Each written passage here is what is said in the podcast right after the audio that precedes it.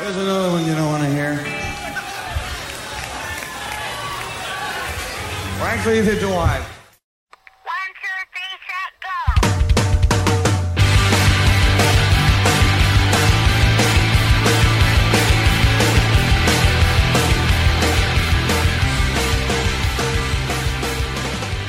Hello and welcome to episode 108 of the Power Chord Hour podcast. As always, I am your host, Anthony Merchant, here welcoming you to another episode of the show. Whether it is your first time listening to the show, your hundredth time, whatever, thank you for checking it out. I cannot tell you how excited I am for this episode, and I'm going to keep this very brief. If you were listening to the May 2022 rundown of the show that we put out last week, I was bitching about people who do really, really long podcast intros. I am not doing that. Honestly, the main reason I'm even doing an intro for this one is because we had some technical difficulties with the first couple minutes of this interview. So, uh, you know, I never got to go into the intro or anything. It kind of like goes just right into it a few minutes into the interview. And uh, I'm going to call technical difficulties. Some people might call it being overly excited to talk to the punk legend John Doe and maybe forgetting to hit record for a minute or two. You know, maybe some people would call it that. I call it a technical difficulty, though. That's definitely what I call it. Definitely did not just get really, really stoked that I got to talk to a punk rock legend and just a I mean a musical legend like like whatever. I mean this is another thing I talked about besides that's basically what the May 2022 rundown of the show was. Half of it was me bitching about people who do really long podcast intros and the other half was me just gushing about getting to interview John Doe. And uh, now you get to hear it right now because that is this episode. I'm talking to John Doe. He just put out an amazing new record, Fables in a Foreign Land. So much of an honor. It is such an honor to get to talk to him. I uh, I love X. I love John Doe. I love everything this man does. And uh, I mean, just amazing. I really, really loved that I got to talk to him. And uh, again, you miss the first couple minutes of the of the interview, but that is okay. I mean, it really is just a few minutes. Um, you really you'll be able to pick up where we're at. So we'll just get right into it, right where uh, again, right where the technical difficulty stopped, and uh, and maybe I realized that I hadn't hit record yet on Streamyard. Hey, listen, the other thing. I don't. I use Streamyard every now and then. It's normally not the way I do it, so that's my uh, that's my other excuse is uh you know i wasn't i wasn't using adobe audition that day. So uh maybe maybe that's why uh, we had the technical difficulty. I don't know. Call what you want. Call me a dumbass. I mean you call you call me whatever you want. I got to talk to john doe for an hour so i'm pretty fucking stoked. And uh that's all that really matters. So anyways I'm to shut up. I'll talk more afterwards. But here's my interview with the legend, John Doe, right here on the Power Chord Hour podcast the three of us just started developing the sound in on Kevin's patio because nobody was touring and we couldn't go inside and and we wanted to remind ourselves that yes we do have something of a career in music I hope still. Uh, and then you know I, I started writing songs for this maybe four years ago um, and uh, and and then just started funneling them or, or channeling or uh, directing them towards concept, which is uh, it all takes place pre-industrial, maybe 1890. Um, there was a journalist who was writing in in England and said it was, it was the bleak era of the 1980s instead of the 1890s. and I thought, you don't know how true that was, man. It was pretty bleak at, at times. Uh, but anyway, so yeah, I, I, was just able to stay disciplined and and uh, write these stories, and and it, it's all about like uh, something that either the, the the narrator, it could be a man, could be a woman, uh, um, experiences as they're driven from from their home and they're searching for something, and there's a lot of isolation, a lot of loneliness, so it has uh, some serious connections to what we've been through for the last couple of years, and uh, that was sort of a happy accident. Yeah, I mean, I wanted to ask too, because listening to it, I mean, there's definitely you hear those themes and everything, and I wanted to know, I mean, do you consider this at all a concept record, or is it more of would you just go with there's kind of a theme that runs through it? Because I mean, there really it does kind of all weave together. And I don't know that it weaves together in the way of a concept record, but you do listen and you can tell that you are telling a story. Like as the listener, I'm hearing it, and right away Yes. you're like, "Oh yeah, Well, like, these all It- together." it's a it's a it's a concept record that was not born out of a concept. It wasn't uh, you know contrived or uh, you know I'm going to do this and do a study on folk music or do a study uh, you know an academic uh, dive into what music sounded like something you know there it's a concept record hopefully without pretension you know I, I love- it's a concept that came from from desire and a and uh, a uh, you know the there was something elemental in in olden olden days you know even even in the you know 20s or the 1950s there was something more elemental about survival depending on where you lived in the world. And, and that's true even now but um yeah I- there's something that's appealing to me about having to survive. And and that's become a little more clear uh in the last couple of years too. For you like like when you write lyrics and i mean on here you know you're doing a lot of storytelling and obviously throughout the years i mean you're great you're a great storyteller with lyrics and i feel like you can do both you know there's the fiction and then there's you know writing autobiographical songs. Is one easier than the other for you? Like do you find telling a story is easier than writing a song about your own personal life or vice versa Oh, I think they're all personal. You you have to invest, even if you're writing something from, you know, a newspaper article that you wrote or read or or something that you heard. If you don't have that personal investment, then it's kind of flat, and then it then it, it you know somehow you have to invest yourself into it. Uh, and any writer, any songwriter or writer tells you that they're not somehow writing about themselves. They're they're lying to you, Anthony. and, don't, and don't believe them. You don't know what else they're lying about. They may be lying about many things. did you even write that song you know kind all. Who's actually singing on that? yeah, was that actually you? Um, you know, I mean, kind of going along with that too. I, I think one of the strongest things you do as a songwriter is you can paint a vivid picture. I mean, and and really, also I got to say, you can go both sides. Obviously, I can listen to like Los Angeles, and you paint a picture of Los Angeles and like a big metropolitan city, things like that. On the new record, you're painting a picture so drastically different from like you know a, a large city or something like that. I feel like I'm in the middle of the desert. I feel like I'm transported back to the 1800s. Like, do you? Does that come? Do you think at all from surround? Like, do you think your surroundings influence you? Do you think that is how it comes in, or is that I guess more of like I guess where do you think that comes from? Does that come from you going to these places? Does this come from influence? Like, how I- can you paint a picture like that? I, I wish I wish I could tell you, you know, definitively.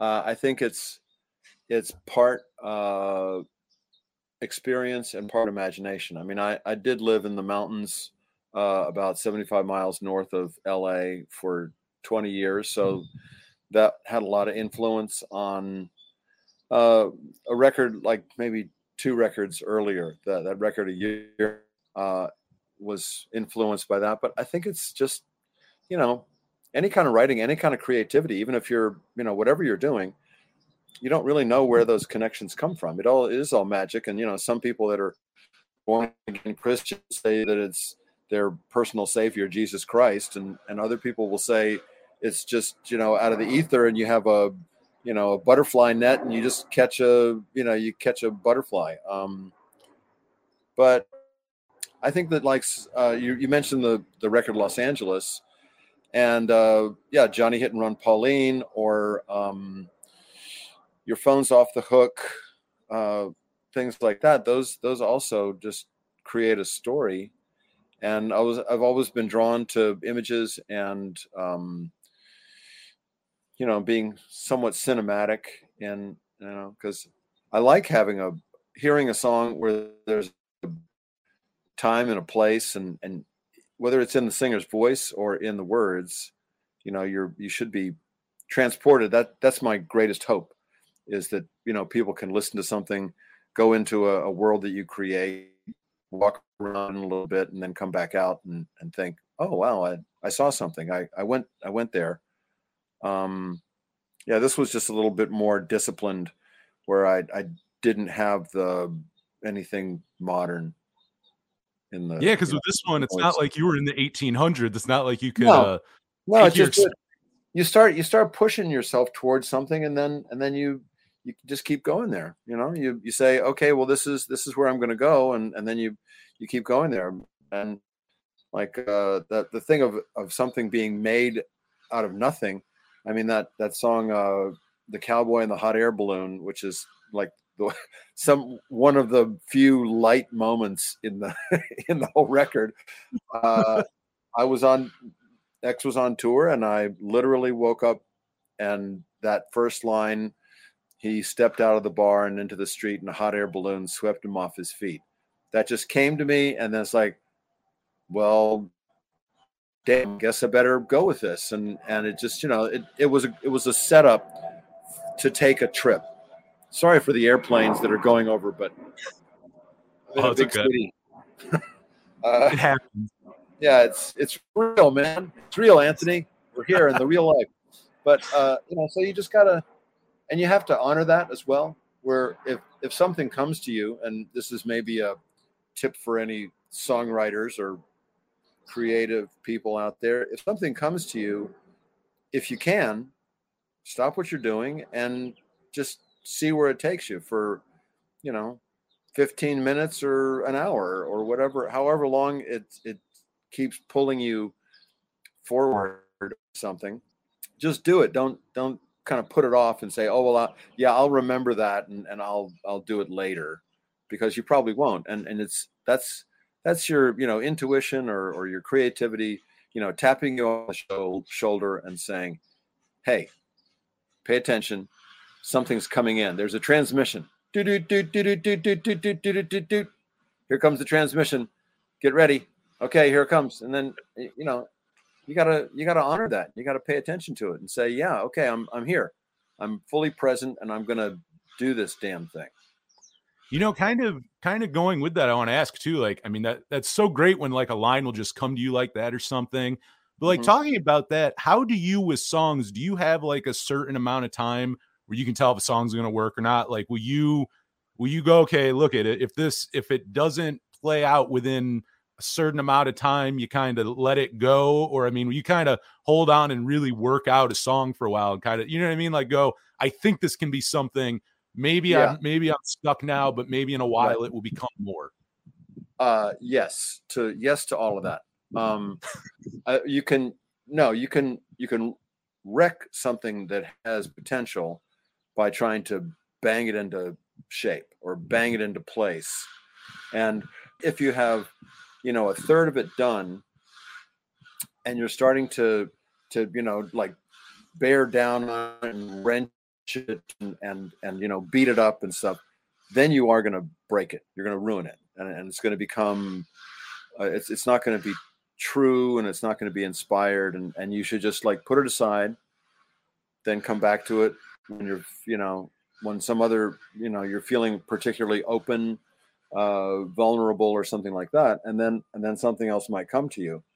Um i would say on the what i've learned over the years is to to be more intuitive about it um with the x record we all um contributed more. You know, Billy and DJ showed up with much more like experience and and I was let and Exene and I were let about making quote making things work. And if something didn't work, we just said, okay, well, let, why don't we just do two chords instead of four chords? Why don't we just do, you know, a different melody? Why don't we, you know, cut that in half or or just and just be open about it and and be really flexible rather than trying to to bear down on things. The, the more you bear down on a creative uh, process, I think the the the the it's it's just going to break. It's it's not going to be good. You know, you just have to let it be and and let it kind of develop and you know be nice to it. It sounds like so do you and maybe maybe you wouldn't even say overthink in the past, but it sounds like you're maybe more now in a in a place maybe you were before where you've kind of understood that where it's like, okay, I don't need to force this second verse, or I don't if it if two chords Right. work, I don't need four chords. Right. Like kind of Um, like you were yes, I I definitely overthought stuff in the past, and and that's not to say that that there aren't one billion ways of doing it. You know, somebody else could could uh, go note by note and minute second by second and and create something. That's just not that's not what's rewarding for me. That's not what what I am interested in or or, or how uh, my method works, my process works. but I allow for, you know, I, I understand that people can make great things by by being really rigid or or being the you know the play every note on the record. Um, you can make great things. I mean, Prince did that, and and um, you know all, all kinds of people uh, make things different in different ways. I'm just talking about the way that it works for me. Oh no, I always think that's interesting, and I like because I mean I I can talk to five different musicians in a day. Everyone will have a different take on that. Just saying, like you know, Oh, yeah. is your idea your best idea? Do you like? Do you can you tweak too much? This and that. Some people say, oh, I'll, I'll spend months on a song or just getting that Mm-hmm. one part right, and then other people are like, no, that's my downfall. You got to go with like your first, you know, your first Yes. couple thoughts at least. Yeah well, I think it was Allen Ginsberg that said, uh, first thought, best thought. I think it was him. So I, I appreciate that. Um, I find that it's interesting to to edit things like the the the, the connecting words, the prepositions and things like the is it into or is it on top of or is it but or is it and or you know in or on or you know all, all those kinds of things. And, and that's where it can be uh, kind of fun. That that's where it's a, a little exciting when you find a, a more economical or specific way to to phrase something Yeah, the little tweaking, you know what I mean? Like things like that make sense too. It's like it's just it's little Yeah. things. It's not it's not changing the song altogether, you know, doing like a 180. It's just it, it's those little things. Makes it Yeah. better probably. Well, you'd be surprised. I mean, I I, I got a chance to uh, to go to this Bob Dylan Center. Uh, there's just opened up in Tulsa, Oh, I and I got a chance to go there. Yeah, uh, I, and it's it's truly amazing. I mean, all the exhibits are very displayed very differently, and and yeah, it's a kind of immersive experience. But um, they were asking some people to come out and, and look at the archive before it was displayed, and you know, write a little something about it.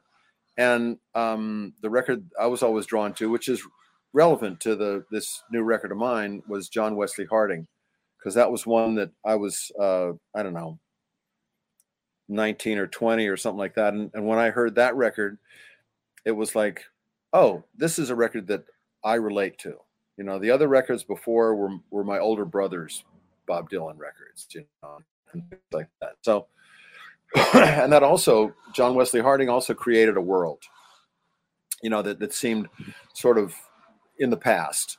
And uh, anyway, I, I got a chance to listen to a number of different takes from that record they Oh, would have each song and they would have all the takes that they they did. And some songs were just the same just different takes you know the same con uh, or the same delivery. Like all along the watchtower was the same. There were seven takes and then you were one that was on the record and you go oh yeah there's the there's the one that they chose. Uh, the other ones were outtakes. But the song um, as i went out one morning um, was originally in three four time. It was really slow, and there were only four takes. And like the third or third and fourth take, they switched it into four four time, and and brought up the tempo.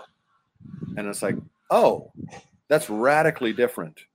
And it was a really great idea because the other one was really kind of too slow and didn't really, you know, keep you engaged in the in the story. So I think you can just if something is not working, that was something that X did on the last record. If something didn't work, it's like, no, we are not going to just keep trying to go down the same path and expect a different result because that's going to be frustrating. And then you're going to think, oh, I don't like this anymore. I don't like the song. I don't like what we're doing. This is bumming me out. Maybe this isn't any good. And and then you start dou- doubting yourself. So just change it. Well, and I got to, you know, kind of going with that too, with that X record. I'm sure because there were so many years in between, too. I mean, I'm sure that's a thought. There's a lot of pressure, I'm sure, putting out your first record in that many years. You know, would you say 27 years? Yeah. I mean, Uh, I, it was I'm actually sure 30, it was actually 35 uh, since we had done one with Billy.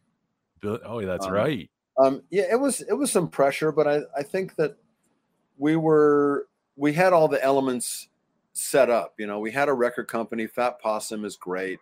We had a producer, Rob Schnapf, is uh, mixed the live in South America record, and so we knew that that we would be safe. We knew that we had a you know a reason to do this because you don't want to put all that time and effort into something and then not have a place to put it out. You know, or uh, you know a way to get it out there. We had we had been touring so much that I think we were more aware of what we did well. You know, it's like play play to your strengths. You don't have to reinvent yourself. Just play your strengths. And and as we were developing it, you know, as we were, you know, editing and and orchestrating and stuff, it's like, well, or or even writing it, I would think, oh well, this is where DJ could do what he does well and this is what Billy could do, what he does well. This will give him, this will give them, uh, you know, kind of a platform to to do their thing, you know. So I mean, it, it ended up working. Your formula worked. You put out, I would say, one of the best X records of the, uh, of I, I appreciate that. You know, it was it was uh, it was a labor of uh, of love because we knew that it's not going to, you know, it's not going to get on any charts or whatever. It's just gonna, we're gonna make a record for ourselves to to show to prove that we can. We're gonna make a record for the the people that want to hear an X record, and and you know, there's there's a lot of young people that come to the come to our shows as well. So um, you know, we want to deliver for them as uh, too. You know. Nice, nice. Getting into the uh, and the- into and- and I would also also say that the process of it is we we started out with three older songs that we didn't really feel like we had recorded well.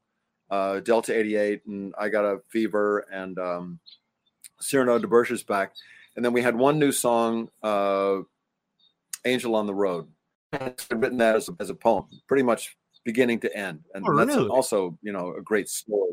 Yeah. I mean, she has that, she has that ability to just write a song top to bottom, you know, verse, second verse, chorus, third verse, chorus, and it's all there. You just have to put music to it. Um, and that was one of those. And and we we recorded it with Rob, and it sounded it all was um, rewarding and and fulfilling, and it was relative, you know, as easy as uh, uh, you know recording can be, because recording is always a little difficult. You got to overcome you know some things and and uh, but it sounded like x and we thought okay cool we can do this and that was in uh i think that was in end of uh of 2018 oh wow, I didn't realize you guys were doing it that far back. well yeah but then we recorded it at the end of 2019 Oh, okay. uh or rehearsed and and yeah got it all set and then recorded at the beginning of 2020 um yeah it took us a year to to songs to write the rest of the record. And then fat possum it was all done by the end of march in 2020 and fat possum said fuck it let's just put it out. You know we're in the middle of the pandemic uh, and we and it was april was the 40th anniversary of the of releasing los angeles and they said said well let's just do it. We don't know what's going to happen. You know we were planning on putting it out in october of 2020 but luckily we just dropped it you know same and fiona apple had just done the same thing. Um, nobody expected it and it was right right before the pandemic hit and uh, we, we had a captive audience everybody was locked down at, at home so it was uh, you know exciting You have no reason not to check out the new X record. What else Yeah. are you doing? exactly watching tiger king Actually, I mean, I, I really, I, uh, I mean, I knew of X for years, obviously, but I mean, the pandemic, that album, everything's really kind of what got me on the uh, X train. And uh, yeah, I mean, just Yeah. sounding, sounding absolutely fresh, like a, like what you would sound like in 2020. Like it sounds like almost like you never stopped, which uh not everyone can do. Sometimes people come back with that with that later record and you almost go, well, maybe you shouldn't have done that record. Yeah. not, not, not with X. Like, I'm actually like, God, I hope they do more. Where some bands are like, eh, maybe Less is more.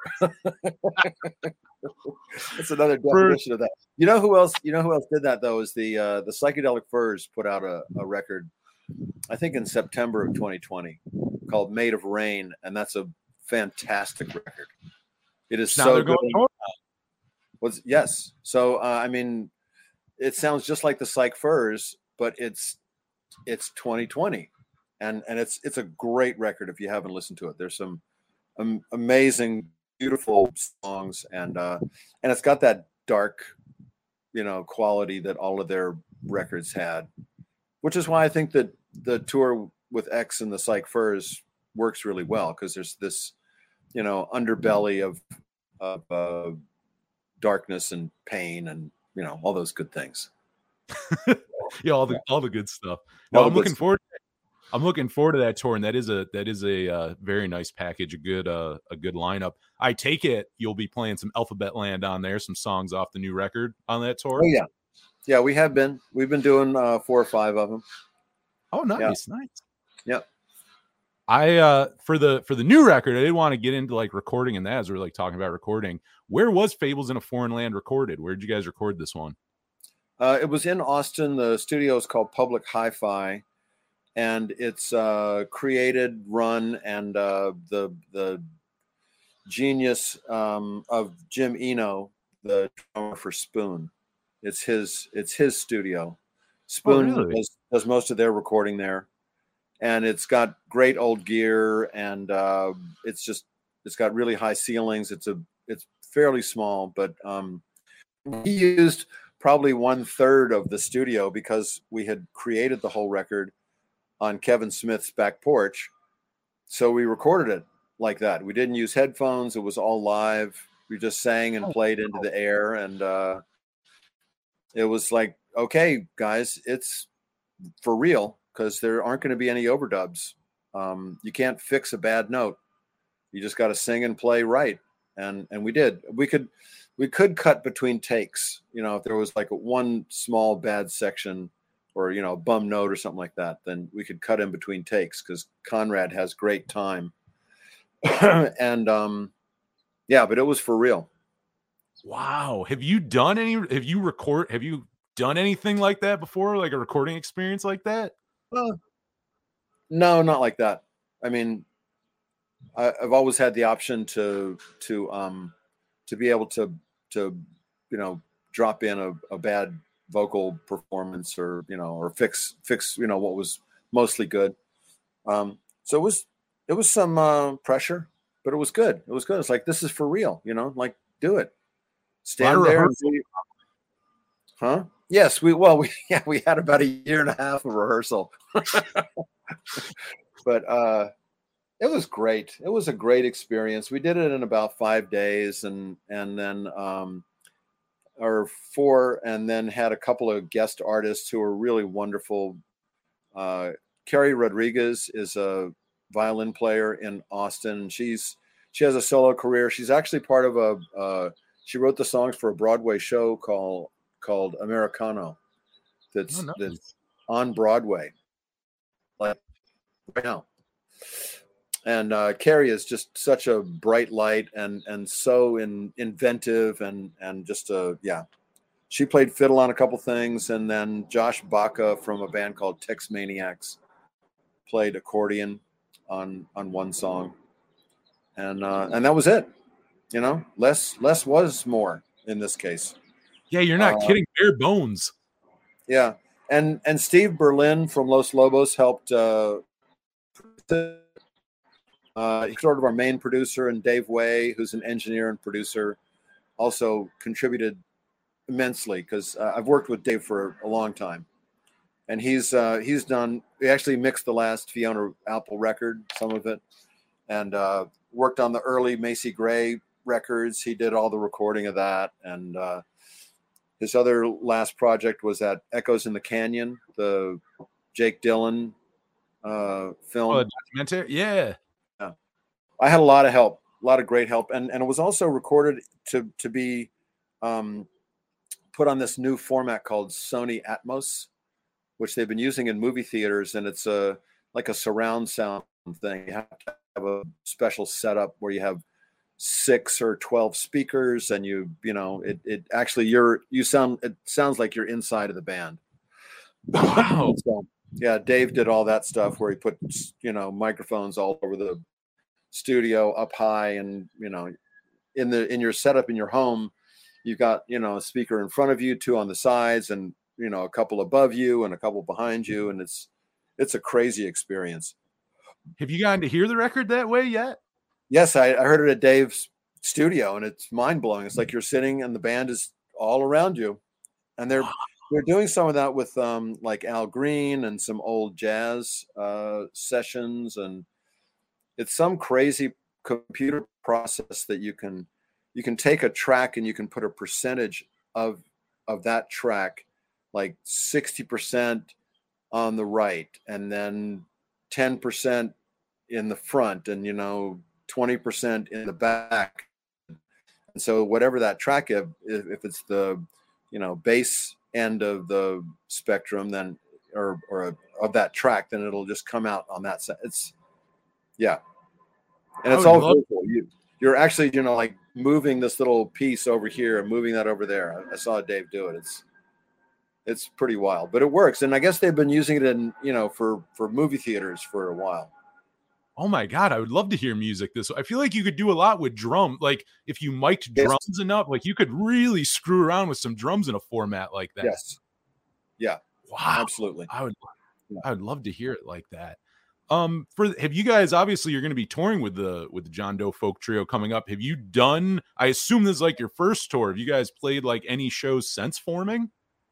Uh, well, yeah, we we played Conrad and Kevin and I played uh, like two or three shows before lockdown, uh, like 2018, 2019, probably 2019, and then uh, we've done a couple afterward. We played out at a hot rod show in in uh, Austin, and uh, we played a show downtown, uh, mostly around Texas. And we're going to do some uh, some shows during the um, release week coming up in May.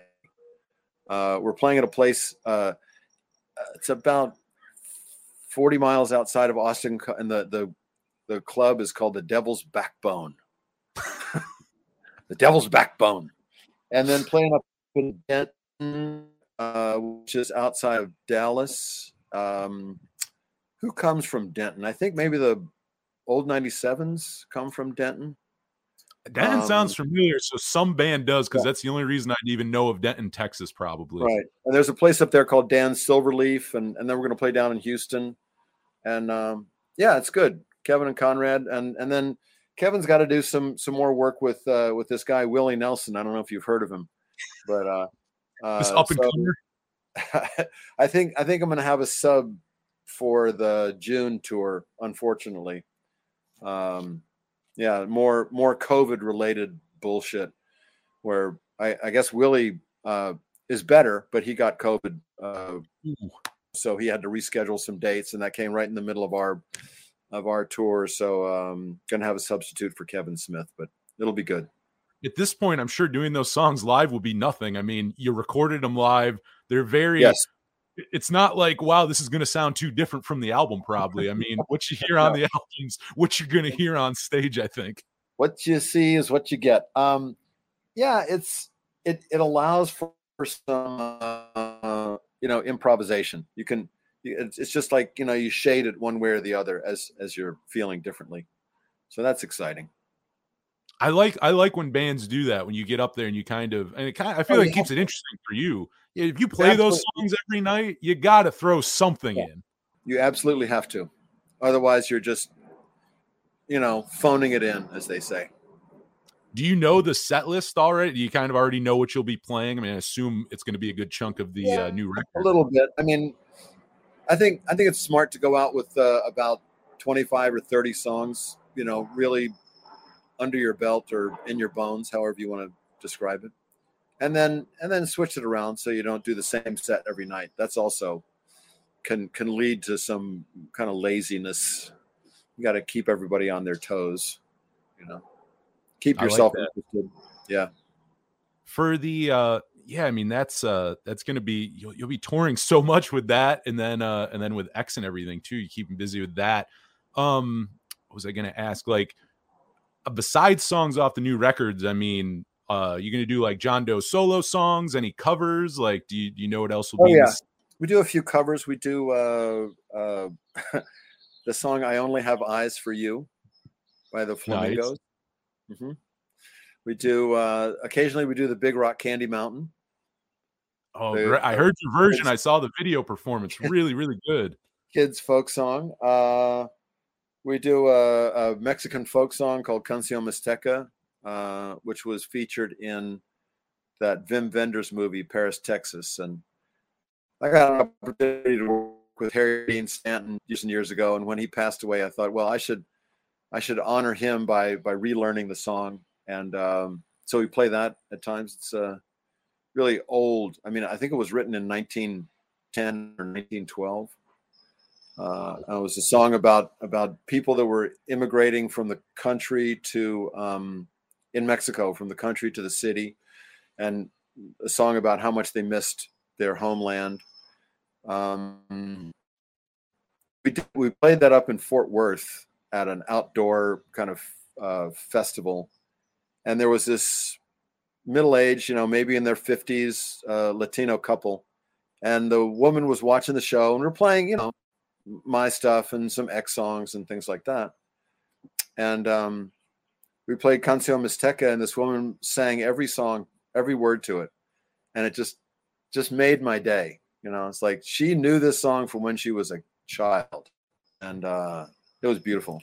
So yeah, we do a bunch of different stuff. It's funny about that too, because I saw that performance of uh, Big Rock Candy Mountains, and I had forgot about that song. That was I don't remember how I heard it as a child, but I loved that song, and I still don't. I, I can't trace back where I even heard it from. But then I saw you. I'm like, I saw the title, and I'm like, is it the same one? And then I played. I'm like, oh my god, there's John Doe doing it. Like you, you kind of the same thing. It's like you brought me back.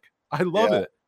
Well, I For the- think uh, I think that Burl Ives did a recording of that that was pretty popular, and you know there was a long time. I mean, I, I was part of an era when you know kids were given folk music. You know, here's kids music, folk music. You know, but who was singing the folk music but Leadbelly, who had been you know convicted of murder, and and Woody Guthrie, who was uh, you know uh, just you know socialist fucking union organizer rabble rouser you know it's like all the and and the, and the devil is always appearing in them and there's always drunks and and you know people cheating on their husbands or wives and you know and people being killed and or you know murder ballads and all this sort of stuff. It's like it's all for the kids.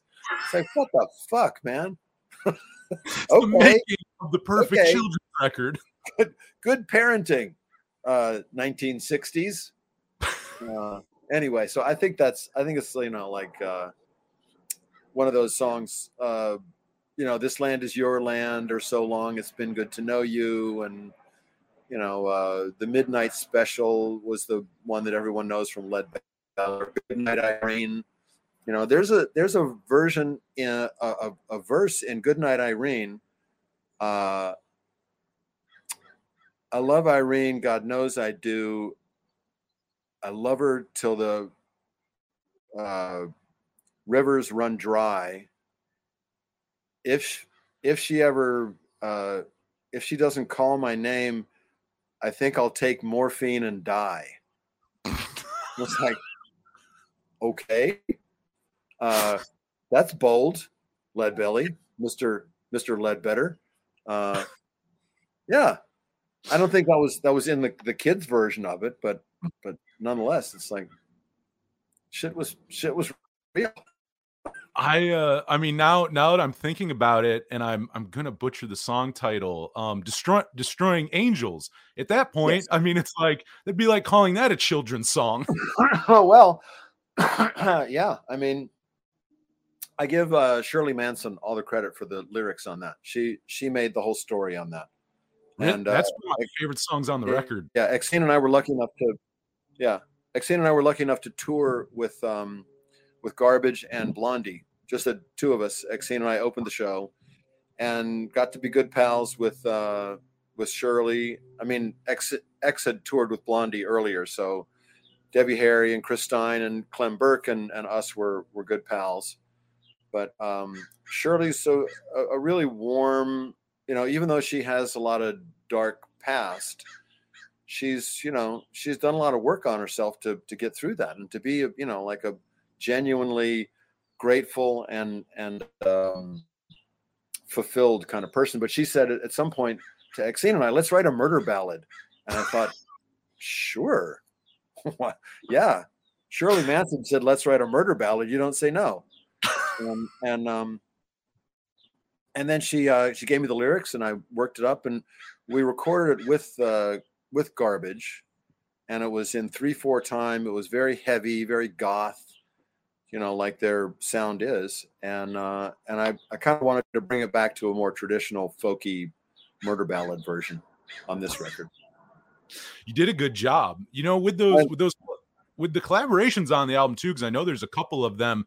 Are they all like lyrical collaborations, or were there musical collaborations in there as well with uh, you know, outside? Uh, all it was all lyrics. Yeah, Exene co-wrote uh, that song, uh, "Destroying Angels." She wrote the the chorus to that, and um, El Romanzo, Louie Perez from uh, Los Lobos wrote the Spanish verses in that, and uh, Terry Allen, who's a wonderful songwriter, mostly uh, mostly known as a visual artist uh, but well known in in Texas. He's one of the Flatlanders, like with Jimmie Dale Gilmore and and uh, Joe Ely, Butch Hancock, and, and those guys. They all grew up uh, in around Lubbock back in the 50s and 60s. But um, yeah, Terry contributed lyrics to that uh, uh, "Never Coming Back" song. have you done? I mean, obviously you collaborate with like bandmates and stuff, but have you ever done anything like that before? Where you have like people come on and kind of collaborate on lyrics and stuff for an album? No, not not really. Uh, I think that's more of that opening up and and you know trying to uh, trying to be flexible. But uh, I mean, apart from Exene, I've, I've co-written some songs with Dave Alvin. Uh, but it's not my it's not my go-to thing. No, I'm I'm not. I can I feel like well I can pretty much take care of this. But then but then if you get somebody else to contribute, they have you know they have a different take on it. Yeah, you You get know? something else. You get everyone's little like piece on it. You know. Right. Well, it's it's also like uh, you know bringing in different people to to play on your record. You could probably do it, but you wouldn't have the influence or the the musical kind of ability, vocabulary, whatever that they do. for i mean because it does sound like this album i mean was like you said a lot of experiment like a lot of first for you you did a lot of like things that sounds like Yeah. differently on this one is there anything in it that you think like going forward you would do more of whether it be i don't know recording that way doing it doing more live doing more stripped back collaborating lyrically like is there anything you think you would do that like do again on future records I would I would do all of it again. I Do don't it I don't know that we'll have that opportunity because um we won't, you know, everyone's going to be working. Everyone's going to be touring. More often you're you create the songs, you send them out, people start learning them and then it's it's a the time is more compressed. It's all in a you know, in a few months that you that you do it. Or it can be spread out over a long time but the actual time you're working on it is is shorter. Um but absolutely i'm going to collaborate more with uh songwriting nice. Uh, I, I think it worked well well, on the record. going to try to do that. Yeah try to do that with uh Grant-Lee Phillips. He and uh and Kristin Hersh and i uh have toured a little bit on under this name called the exile follies. And uh we're we're talking about doing some more stuff and but I don't know. You know, I I definitely want to work more with Carrie Rodriguez because she's she's really talented, um, and yeah, I think it's it's worth it. And I and I'm I'm gonna try to. Exene and I are working on some new songs. Um, we might do some recording in November uh, if we can get our shit together. Are we talking X or you don't really just Yeah. kind of use X? Oh, No, no. Oh, oh, yes. Yeah. More X stuff. Oh, that makes me very, very happy. We got to do it while we're young. Yes, we need you're on you're on a roll. I mean, you're on a musical roll the last few years. So Oh Any-. Anything you do, I feel like is gonna keep keep pulling from whatever that is, whatever creative energy has hit you. I mean, not not again, not to say I always love your stuff, but the last few years, yeah, you've uh I feel like you're really hitting a stride on stuff. So keep it up.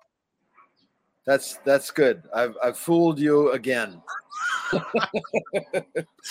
So as we as we uh as we close this up, I mean, for the rest of 2022, what should we be on the lookout for from John Doe? Anything like John Doe and all John Doe related projects? What should we be on the lookout for?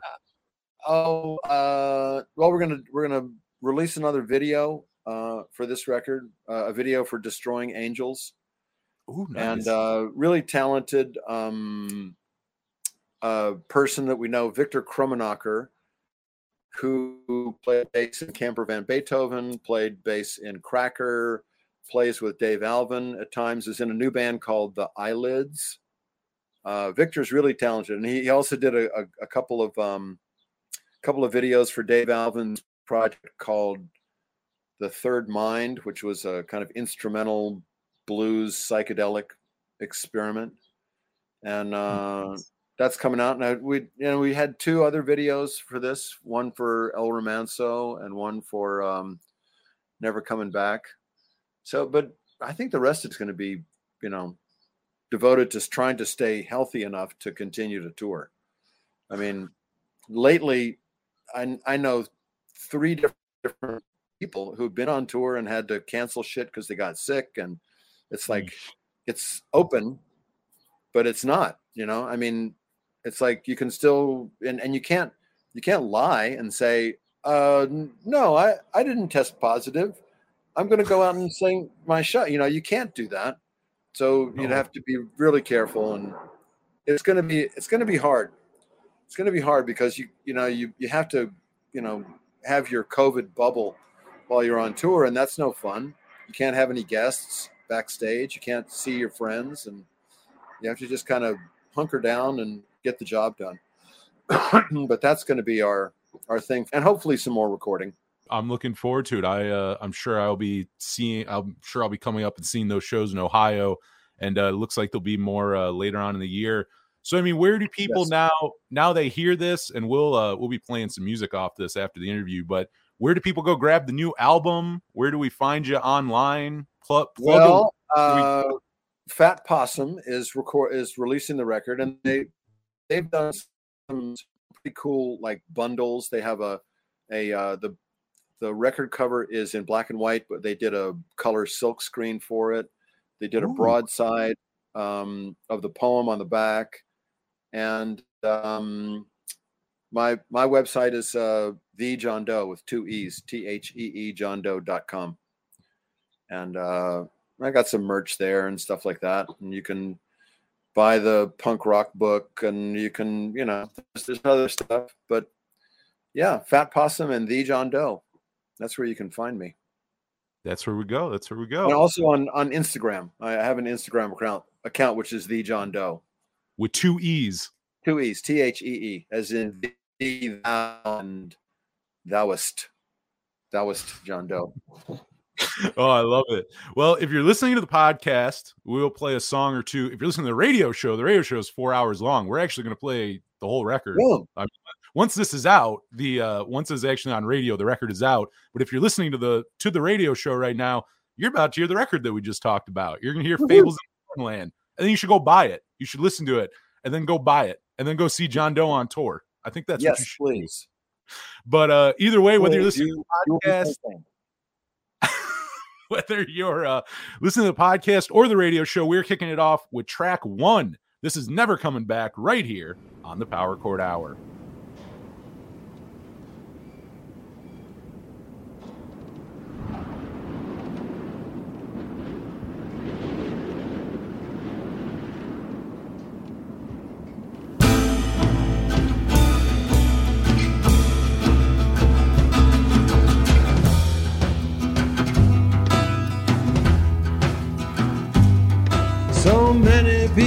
Rushing by.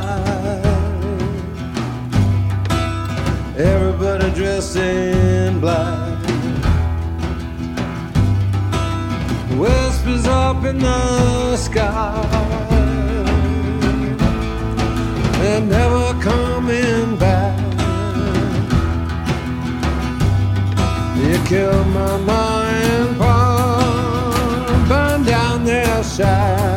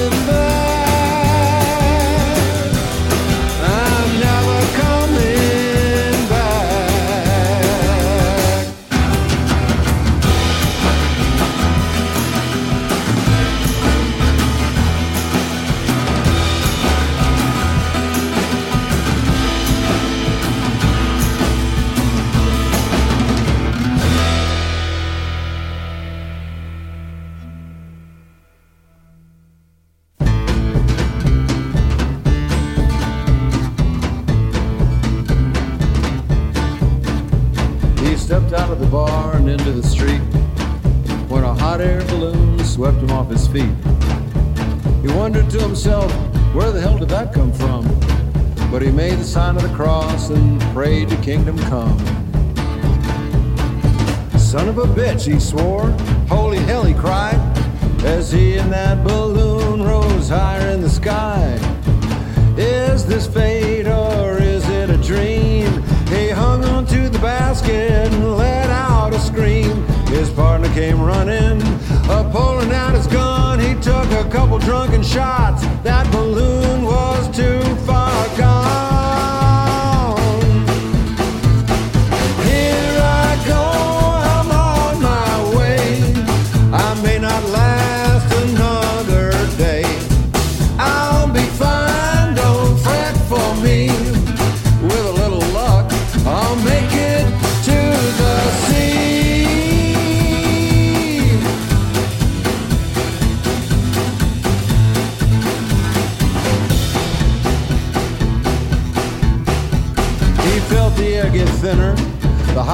He rose.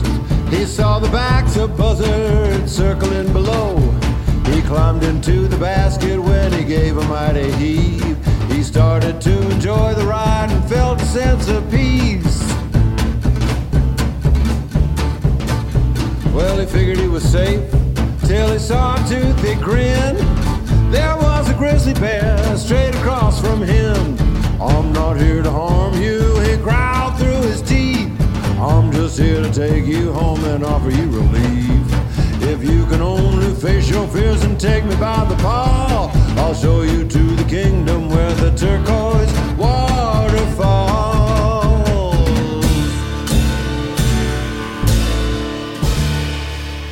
Hand and paw united,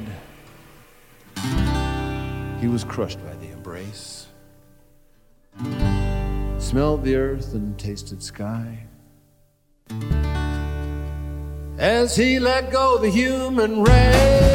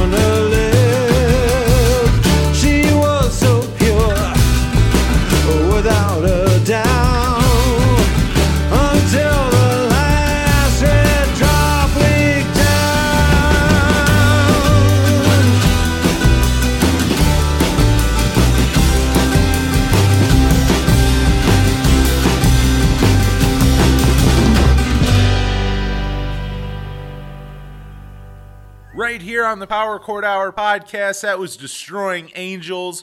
Before that was a cowboy and the hot air balloon, and opening up that block of music was Never Coming Back. All three of those off John Doe's new record, Fables in a Foreign Land. And I would like to thank John again for doing that interview. So much fun getting to talk to him about uh, it was kind of nice to get to not only talk about the new record but also go back a couple years and talk about uh, X's Alphabetland, uh, an album that I've talked about so much on this uh, show. Just how good it is, how amazing that a band who hadn't put out a record in that many decades could come back that strong and put out an album that just you know just like they missed nothing, like just right right back on track, and uh, and also putting something out that not only is just kind of good, but is like one of the best things you've ever done. Like Alphabetland being one of the best releases I think X has ever done. And uh, to say I'm happy to hear that uh, they're working on new music, even at the beginning stages, I'm, uh, oh my God, am I happy for that? I am uh, so, so excited that uh, we'll be getting, it sounds like we'll be getting another X record sooner than later. And uh, I've I've read and heard some other interviews with John, like after Alphabetland came out, where you know he's kind of like, you know, I don't I don't know if we'll do another one. Maybe this is the album that we go out on and stuff. And I'm happy to hear that it does not seem like that will uh, be the case. So don't get me wrong, Alphabetland's not. If if you're gonna end on a on a certain record, that's a pretty high note to end on. But I mean, between that that record, Fables in a Foreign Land, I mean, John Doe and uh, Exene and the rest of X. I mean, all of, all of them are obviously still on their game and still writing some really really amazing stuff. So I'm hoping I'm uh, hoping we get that. You know, uh, maybe maybe before the end of the year, maybe next year, whenever whenever it happens. But uh, until then, we have an amazing new John Doe Trio album. Go listen to that entire thing. That record is so good. And uh, John is, uh, as you're hearing this, he'll be going on tour here very, very soon. He'll be on tour this month if you're listening in June, and then he'll be uh, touring with X next month with the Psychedelic Furs, and they're playing all over. So there's a good chance John Doe is playing around you uh, this summer, whether it was with the John Doe Trio or it was with X. John Doe is probably playing in your neck of the woods, and you should go see him. I still cannot believe I've never seen him or X live. I'm going to change that this summer, and uh, you should as well. Well, maybe you've already seen them. That's me assuming you've never seen uh, X live, and and hopefully you have. They they tour more than enough. But uh, that's going to be the episode for this week. And uh, boys, an episode. I mean, he uh, John goes right up there as uh, one of one of the coolest people I ever got to interview. I mean, in, in terms of one of my favorites, a favorite songwriter. I mean, a legend by all means, a legend, and uh, just and also just so nice. I mean, you just heard it. He was the nicest guy. Like we uh, before, you know, before I before I remembered to hit record, he was really cool. Uh, after the interview, he was really cool. We talked a little more afterwards. Like I I can't tell you how nice he was because I was I was a nervous wreck for it. Not not for any reason. I mean, John Doe always seemed really rad. It's not like he's someone where you hear all these things like you know John Doe's a real mean or anything like that. But you, you're interviewing John fucking Doe. Like I'm gonna be nervous. Like there's no other way for me to be but nervous to interview John Doe. And uh, just right away, the nicest guy. Like was just joking super super nice, charismatic. I mean, just such a such a great personality. John Doe is who we should all who we should all strive to be. I uh, I want to be John Doe when I grow up. And uh, and with that, that is this episode of the Power Chord Hour podcast. Thank you so much for checking it out. Follow us online. We are at Power Chord Hour on Twitter, Facebook, and Instagram. Please follow us all three places. Really do appreciate it. You can find the Power Chord Hour podcast everywhere you listen to podcasts. Wherever you're listening to it right now, you know it'd be very rad if you rate, review, and subscribe. That helps out a ton. Please, please, please subscribe. Please, please, please look at look at all this goddamn begging I'm doing. I am just begging you. Go leave a go leave a review. I was even gonna say nice, but just leave a review. Call me an asshole. I don't care. Just call. Just leave a review and uh, subscribe and spread the word. Tell your friends about us. All of that helps a whole lot. And actually, I'm gonna entice it. I'm gonna I'm gonna give you something enticing. Um, if you rate and review the show and uh, and also subscribe, uh, send me a screenshot. Email to me, powerchordhour at gmail.com. I will send you a, a free Power Chord Hour t shirt. We just got some made. Our listener, Grace, shout out to her. She's gotten some PCH shirts made in the past, and she just got a new batch in. And uh, I cannot thank her enough for doing these. She she is a fan of the show. The I mean, our very first fan. She's been listening since 2016, since the very beginning on the radio show. She is an OG, and uh, I cannot thank her enough for getting shirts made. I mean, it is it baffles my mind anybody likes the show enough to uh, you know go spend money and make us shirts. But she made us shirts, and uh, I would not sell them. You know what I mean? She makes them to help spread the word, and it's very very rad of her to do. So uh, if you want one of those, you don't got to pay money. But you do got to go leave a review and send me a screenshot, Powerchordhour at gmail.com. Send me it there. I mean, you can also send, you can DM me on social media, wherever. Just get me just give me a screenshot. Just basically show me, give me proof that you have uh, rate and reviewed the uh, podcast, and uh, I will send you a T-shirt. And uh, I hope you're a men's extra large because that's what we got. So uh, you know, it, it is what it is. I, I've had a few friends who uh, I said I'd keep one for you. It's probably going to be a nightgown, but that is okay. You know, maybe it's a maybe it's a, a Power Chord Hour podcast T-shirt. Maybe it is a Power Chord Hour nightgown. You know, like it, it could be anything. Maybe you cut that shit up and put it on the back of your jean vest and go jump in that fucking mosh pit. You know what I mean? Like like you do you with that with that shirt. But uh, yeah, rate and review, and I'll give you a T-shirt. I think that's a pretty good trade-off. I'm sure I'll throw some uh, Power Chord Hour stickers in there as well. Which also, if you want some Power Chord Hour stickers, just email me powerchordhour at gmail.com and uh, I'll send you some out for free. You don't have to rate and review the podcast for those stickers, but uh, it would still be very, very cool of you. What else? New radio shows every Friday night. That is what we started as. You know, we've been doing the podcast since 2020, but we have been a radio show since 2016, and we're going strong on there every Friday night, 8 to midnight on 1079 WRFA in Jamestown, New York and you can stream that station all over. You can stream us worldwide at wrfalp.com slash streaming. You go there, listen to the station in real time. It will be just like you're right here in Jamestown with your old pal Anthony listening to me on the radio as uh, as well as all the other great programs that we got on there. So you can check that out. And uh, what else? We got the podcast, we got social media, we got the t shirts. I believe that is uh, everything. Tune back in next week. I am talking to Tony Scalzo of the band Fastball. This was another really fun one. And uh, actually, I did not know this until interviewing Tony, but Tony was a part of that uh, Los Angeles punk rock scene in the very beginning. He was there in like 77, and uh, we talked a little bit about him going and seeing X and all that. He, uh, he saw them a bunch way back in the day and uh, very cool. So we'll we'll keep look at we'll keep the John Doe talk uh, going next week. We're, we'll be talking to Tony about new music, and uh, they they put out a EP just a few months ago. Now they got a new record coming out in just a couple weeks. So very uh, fitting to to uh, have Tony on. So yeah, tune back in for that. Tony Scalzo of Fastball next Monday on a new one. But until then, for the Power Chord Hour podcast, I'm Anthony Merchant. Thank you so much for listening.